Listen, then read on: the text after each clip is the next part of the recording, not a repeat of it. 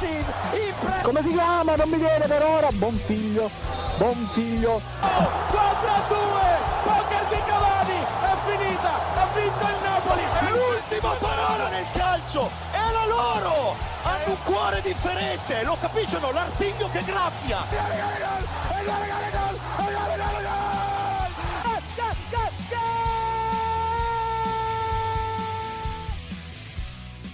Un gaudioso buon pomeriggio, cari ascoltatori di Radio Statale. Benvenuti alla nuova puntata di Goal Speaker. Direi che il saluto non sia più che appropriato, visto che siamo nell'ottavario di Pasqua. E oggi è martedì e parliamo di calcio, ovviamente parleremo di Serie A, parleremo di Champions, perché il calcio non si ferma, anzi arriva al rush finale verso poi la fine della stagione che porterà agli europei eh, fortunatamente in Italia se Dio vuole e a questo punto non posso far altro che salutare immediatamente i miei colleghi partendo da ormai quello che viene definito il ballerino latinoamericano più famoso di tutto Treviglio il Luis Muriel della Bassa. Parliamo di Morgan Guida. Buonasera buonasera ragazzi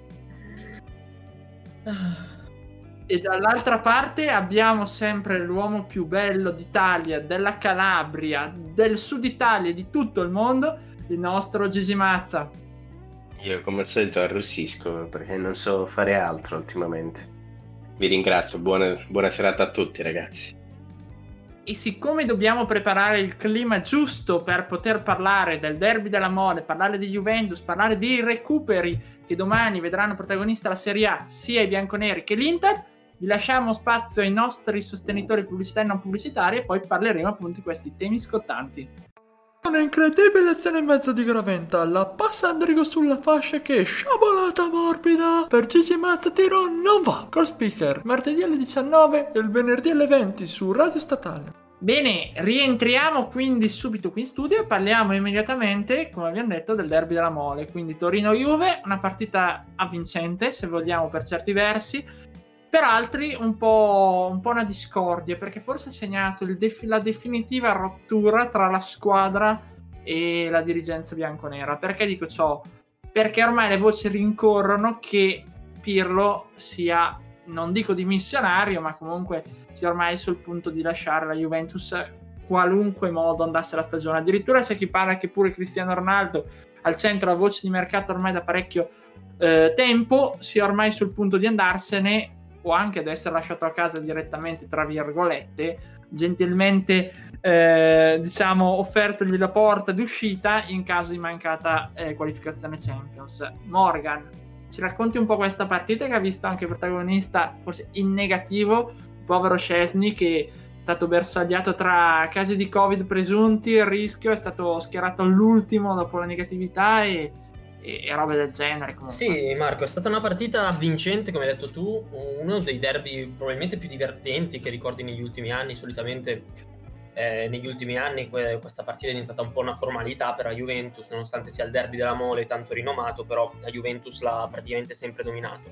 Mentre quest'anno, con il 2-2, eh, il Torino ha dato del bel filo da, tor- da torcere alla Juventus. Juve che passa in vantaggio con Chiesa, un bel gol di Chiesa, con, eh, con, un sinistro in tunnel al portiere. Poi però eh, il Torino con, eh, con, Sanabria che oggi era posseduto probabilmente da, da oggi, durante la partita, scusate, era posseduto da forze incredibili. ribalta il risultato, porta il Torino sul 2-2 che, che, però non riesce a difendere perché alla fine Ronaldo con un gol inizialmente annullato per fuorigioco, poi convalidato, riesce a riportare la Juventus in linea di galleggiamento. L'altra partita che dopo il 2-2 è rimasta vincente perché sia il Torino sia la Juventus hanno avuto occasione di, di portarsi in vantaggio, eh, ma alla fine finisce sul 2-2 che è sicuramente un risultato deludente per la Juventus nonostante sia un 2-2 arrivato in rimonta. Quindi solitamente quando, quando ci sono questi, questi, pareggi avvenuti in rimonta significa che c'è stata una risposta della squadra e si tende a pensare al risultato come un, un risultato positivo. Ovviamente se ti chiami Juventus... Eh, a questo punto della stagione, soprattutto in cui ti stai giocando un posto in Champions con Atalanta, Milan, che ormai è completamente nella lotta per la Champions e, e non più dello scudetto, e Napoli, eh, sono punti, punti, molto pesanti. Come hai citato tu, eh, Pirlo eh, non è dimissionario, però un po' messo sulla graticola, molto messo in discussione. Ronaldo ha molte voci di mercato che gli girano intorno. È una Juventus non vive un periodo felice, un periodo, un periodo sereno. Eh, personalmente, opinione personale, se ormai si è voluto sposare il progetto Pirlo, si dovrebbe continuare in ogni caso con Pirlo, dandogli la possibilità di avere, di avere un, una nuova stagione eh, come allenatore della Juventus, sperando che possa fare tesoro della, dell'esperienza maturata in questo primo anno. Però questa ovviamente è un'opinione personale, la panchina della Juventus è una panchina pesante e ci sono, ci sono, squadre in cui Pirlo non avrebbe avuto nemmeno il tempo che gli è stato concesso fino adesso, ma sarebbe stato mandato via anche prima. Ecco, a tal proposito, Gigi, tu cosa ne pensi? Sei più per il partito del Pirlo sì oppure del partito del Pirlo no? Cioè, chiarendo, non è che stiamo parlando, come si dice a Brescia, que- del bombardino praticamente dell'alcol, super alcolico, stiamo parlando dell'allenatore della Juventus perché le voci di mercato poi girano, si parla di presunti incontri con, tra Andrea Agnelli e Massimiliano Allegri che potrebbe aprire anche la strada a un ritorno bianco-nero visto l'arrivo imminente a Roma invece di Maurizio Sarri. Quindi Gigi, cosa ne pensi? Si è dato troppo tempo a Pirlo ed è ora che riparta magari dalle categorie minori oppure bisogna investire continuamente su questo progetto anche investendo magari sui giovani? Guarda, io ho un parere preciso sul Pirlo, sì, Pirlo no, non ce l'ho. Io ho avuto un'idea precisa quando ho visto arrivare Pirlo sulla panchina della Juve.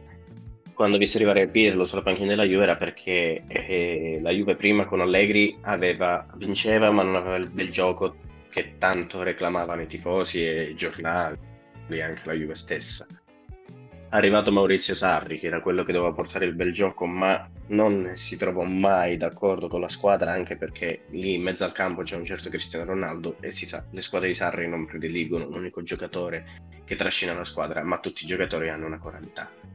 Quindi quando la Juve doveva fare una scelta, se tenere Sarri e mandare via un calciatore, ha scelto di mandare via l'allenatore e mettere un allenatore di prima esperienza, quindi che abbia delle idee molto simili a quelle di Sarri, cioè quindi prediliga il bel gioco, però non abbia quel carisma alla Sarri, quindi che potrebbe andare contro la squadra.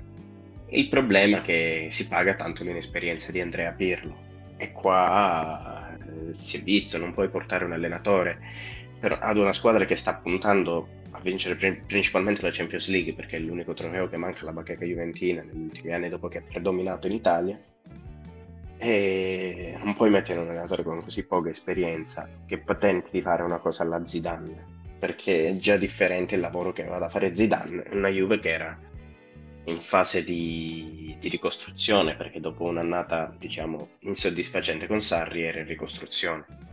Per me c'è da dare fiducia a Pirlo, se rimane Cristiano Ronaldo e si aggiusta la squadra, ma deve essere una squadra davvero molto competitiva, stile Real Madrid quando prende essere tre Champions consecutive Pirlo no, perché anche se, se, dovesse appunto ri, ricominciare la Juve a fare una ricostruzione, perché credo che questa sarà un'annata un po' deludente per quelle che erano le aspettative della squadra bianconera. Quindi per me c'è da fare un bel esame di coscienza alla Juve e ricominciare dall'allenatore e rifondare una squadra che va rifondata ormai, perché i senatori non vanno più e alcuni campioni.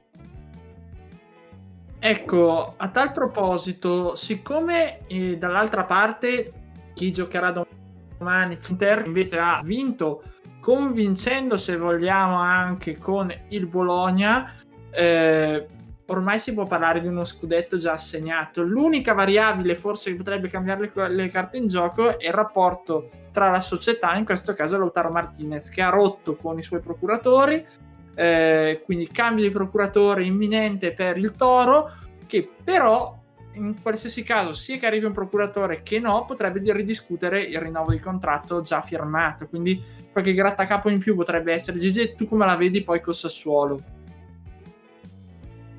Eh, col Sassuolo sarà una partita, secondo me, forse più decisiva di quella col, col Bologna. Col Bologna c'era da dare una risposta dopo che Juve e Milan avevano pareggiato e l'ha data la risposta. Però adesso c'è da dare l'effettivo timbro finale al campionato. con il Sassuolo può effettivamente andare a più 11 dal Milan e se dovesse perdere, penso che giocherà in contemporanea, andare per più a più 15 dai bianconeri. E lì cambierebbe la situazione dell'Inter. L'unico modo per poter perdere lo scudetto sarebbe farsi male da solo, cioè perdere 3 o 4 partite consecutive, sperando che tutte le altre cioè, vincano la vedo molto più difficile, però ancora come, come, Conte ha detto, lo scudetto ancora nelle nostre mani sarà solo con l'aritmetica effettivamente dell'Inter. Ancora l'aritmetica non c'è, quindi aspettiamo.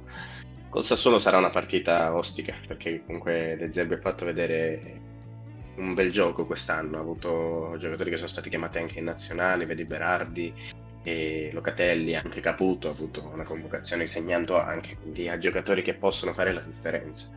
Però l'Inter ha un'anima, l'Inter anche col Bologna non ha, non ha sofferto tantissimo.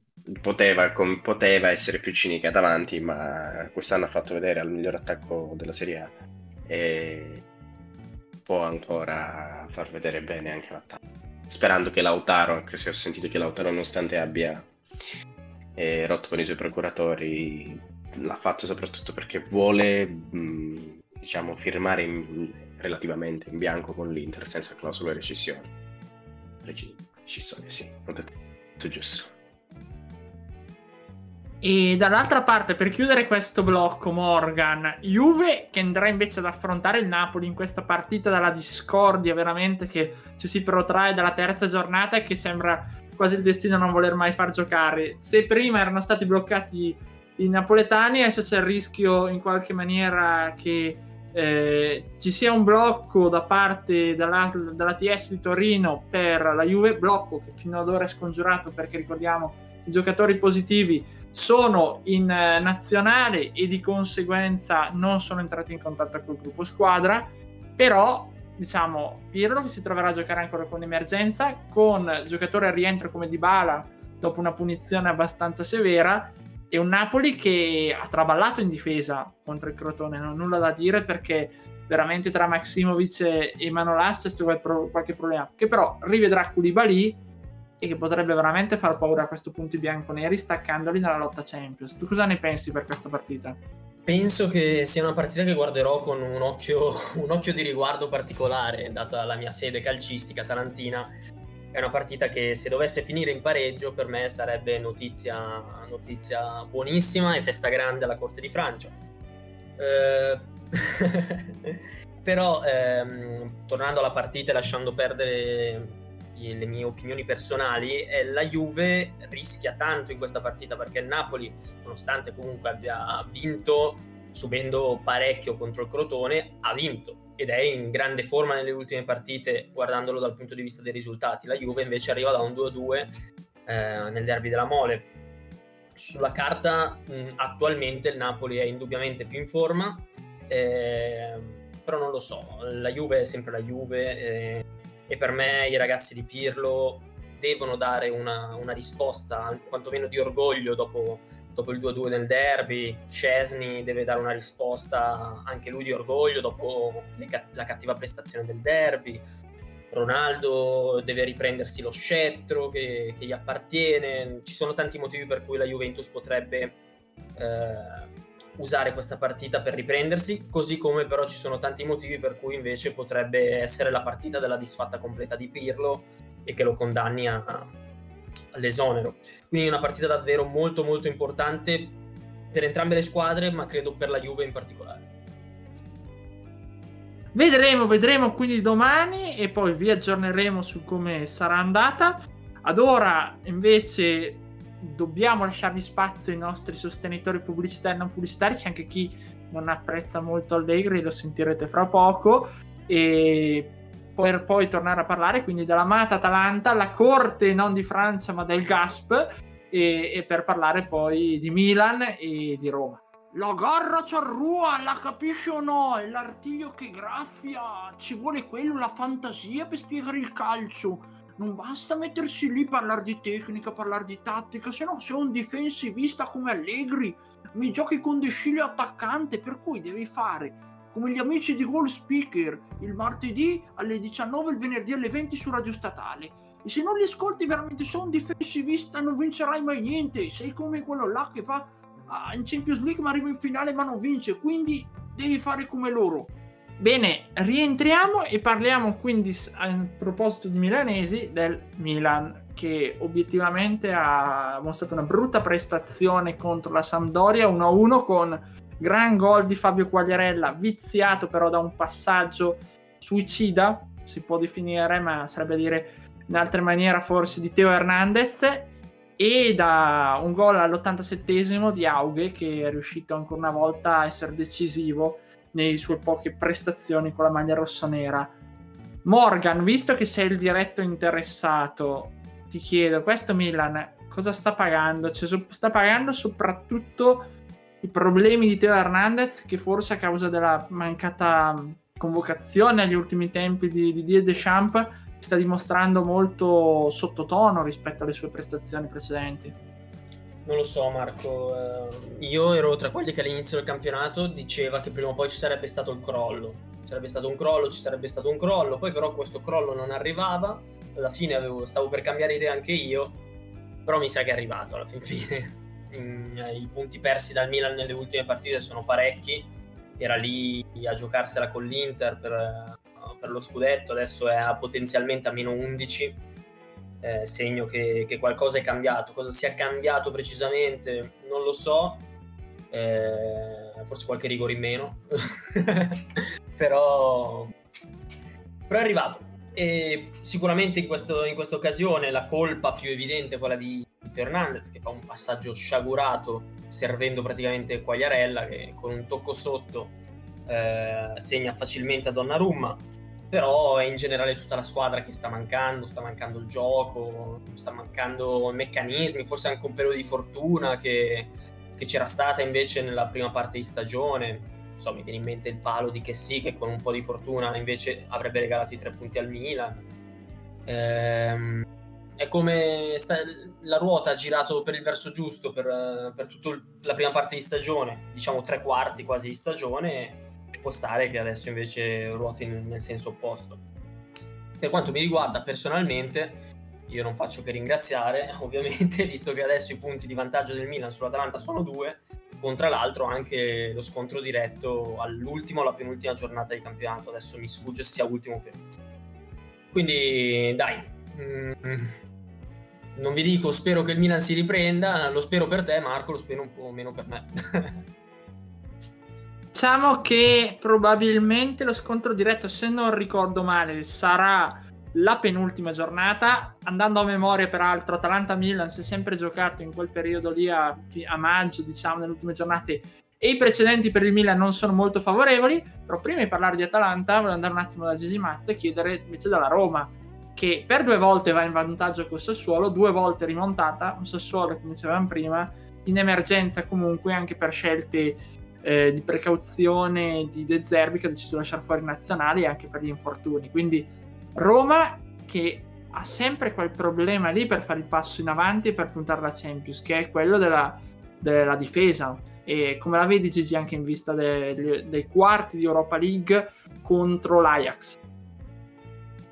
Eh, diciamo che una Roma che a me ha deluso tanto, perché sapete come la penso su questo romano aveva il potenziale per fare davvero bene, per lottare per i primi posti e non sto scherzando perché il, l'organico non è fatto male, ben distribuito, però credo che comunque la rottura che c'è stata prima tra Geco e Fonseca e poi alla fine dei conti tra tutta la squadra e Fonseca eh, non si è più rimarginata e nemmeno la società ha saputo intervenire bene su, su questa situazione il che è appunto andato a penalizzare tanto a livello psicologico di questa Roma, perché non gioca male, però a livello psicologico non c'è, non, non seguono più l'allenatore, fanno un po' tutti in testa loro.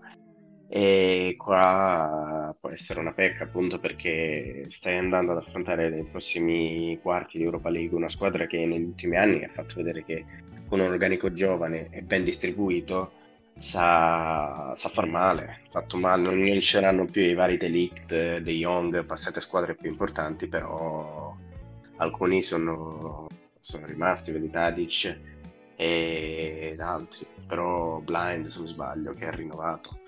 E sono tutti giocatori che hanno esperienza, sanno, hanno giocato in Europa molto spesso negli ultimi anni, sanno far male a qualsiasi altra squadra. Hanno giocato una finale di Europa League non, pochi anni fa contro il Manchester United e vedremo come, come sarà. Cioè, questa Roma ci ha abituato a far vedere grandi cose in Europa, poche cose in Italia. Forse sarà lì che vorrà puntare il tutto per Fonseca prima di dire sicuramente addio a fine anno alla Roma.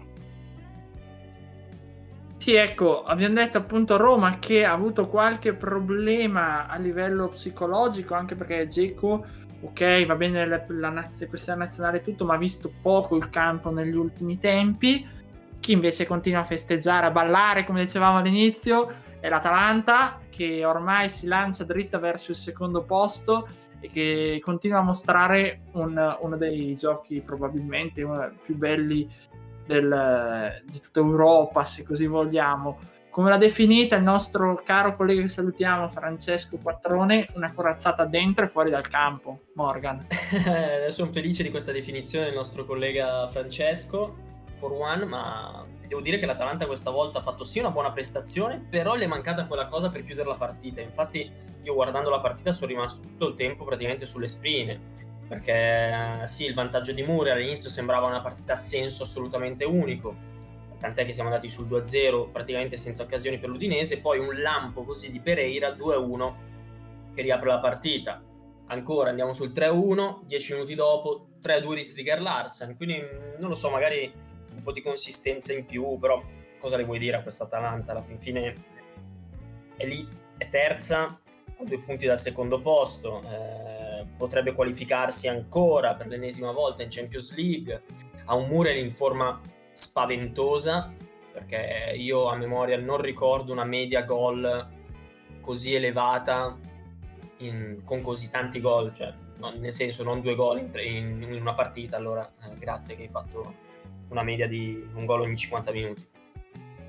Muriel che eh, con il, la caterva di gol che ha segnato, mi sembra siano 18 in campionato, eh, ha una media gol di un gol ogni 58 minuti giocati, è qualcosa di, di allucinante. Eh, semplicemente allucinante, spero, spero, che questo stato di forma possa proseguire, specialmente in ottica Coppa Italia, che, che per molti può essere un trofeo non non così importante per invece me, che sono atalantino e che non ho mai visto sollevare un trofeo della mia squadra, l'ultimo trofeo risale agli anni 60, che è proprio la Coppa Italia, sarebbe, sarebbe un po' un, il coronamento di questo, di questo percorso che l'Atalanta ha fatto e che è probabilmente il punto più alto della storia atalantina in cento e passa anni di storia.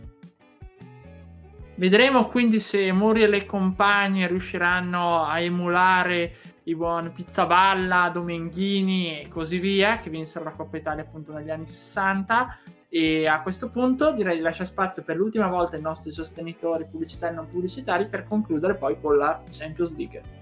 Uscente, stavo guardando la partita del Monza quando all'improvviso ho sentito la parola patata e sono corso subito a ascoltare gli amici di Gold Speaker in onda su Radio Statale Cribio. Benissimo, eccoci qui e ora parliamo di Champions League perché questa sera, fra pochissime ore, eh, si gioca due match molto importanti, o meglio un match molto importante Stiamo parlando di Real Madrid-Liverpool che vedrà scontrarsi le, le due superpotenze effettivamente del, del, calcio mondiale. Finale di qualche anno fa che chi ben ricorda eh, ci fu il portiere del, del, Liverpool che fece una papera, vinse se non mi sbaglio 2-0 poi Real Madrid eh, a causa si seppe dopo di una commozione cerebrale ma che gli costò comunque la carriera, quel, quell'erroraccio lì. E, e, quindi io direi subito, Gigi, come vedi questa parte è vero, non ci sarà Varan perché è stato fermato dal Covid proprio oggi, scoperta la positività. Non ci sarà Sergio Ramos di nuovo, però un Real che anche contro l'Atalanta si è visto sta, ri- sta ritrovando se stesso, forse più che in Liga direi. Sicuramente il, il Real è sempre una squadra forte, non puoi mai darla per vinta, non puoi mai darla per, per morta. e lo ha fatto vedere quest'anno in Champions League, eh, nonostante le difficoltà si è qualificato in un girone pazzo e ha saputo sopraffare un Atalanta che comunque ha fatto valere la sua identità.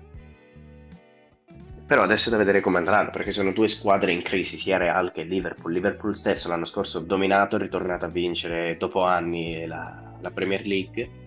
E ha vinto la Champions League l'anno prima. E quest'anno, dopo una super imbattibilità ad Anfield, è ritornato a perdere. E da lì in poi sembra che non ha, non ha saputo più vincere, infatti ha perso la testa della classifica che se la giocava con il City. Ed è, and- ed è finito anche fuori dalla Champions League. Quindi due squadre in crisi che sembra abbiano ritrovato qualcosina negli ultimi periodi, adesso andranno a scontrarsi per, eh, per vedere effettivamente se Liverpool ha preso maturità dopo l'ultima finale persa per 3-1 contro, eh, contro i madrileni e il Real per vedere se effettivamente e continua ad essere ancora real, oppure debba essere rifondato come si pensava un po' di tempo fa, dopo l'addio di Cristiano Ronaldo. Mm, mancheranno pezzi e vedremo come, come sarà.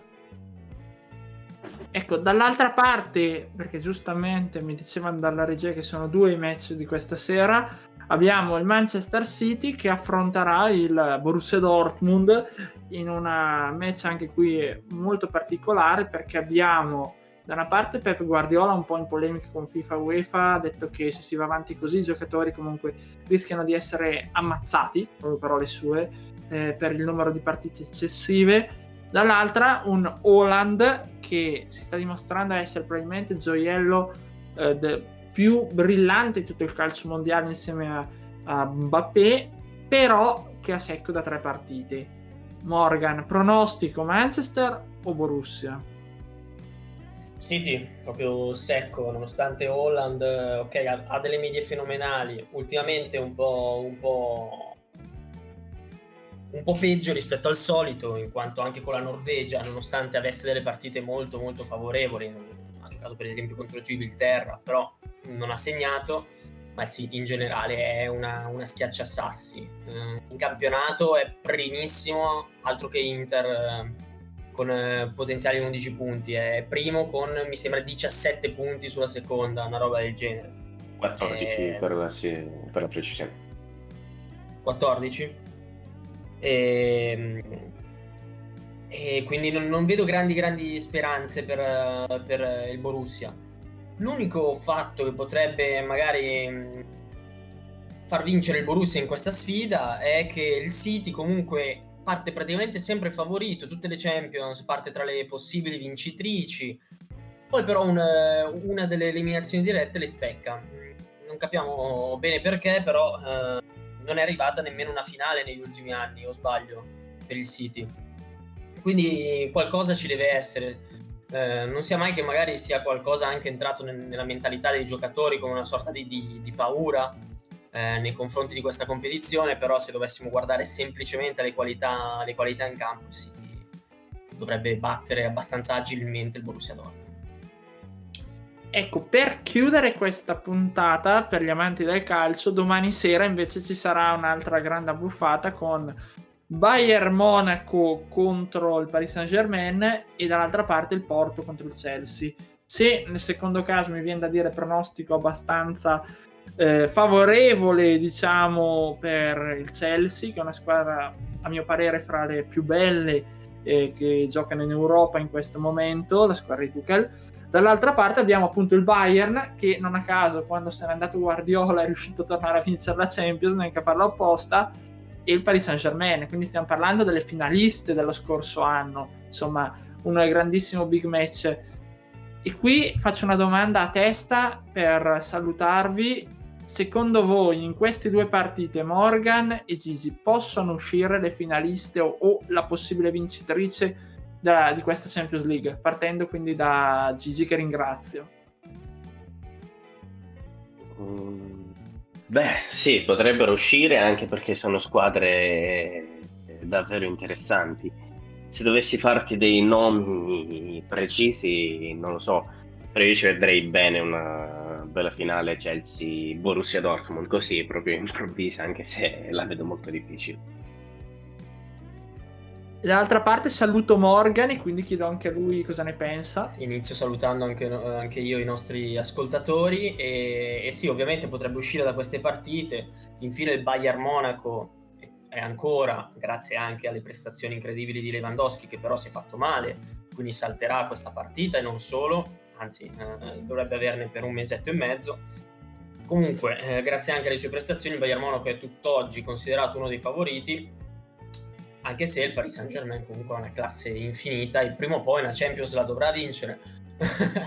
Nel senso, ha dei giocatori in avanti specialmente che sono formidabili, quindi, quindi, è sempre un'incognita. Invece vedo molto più difficile vedere una vincitrice uscente da questo, da questo doppio turno tra Porto e Chelsea.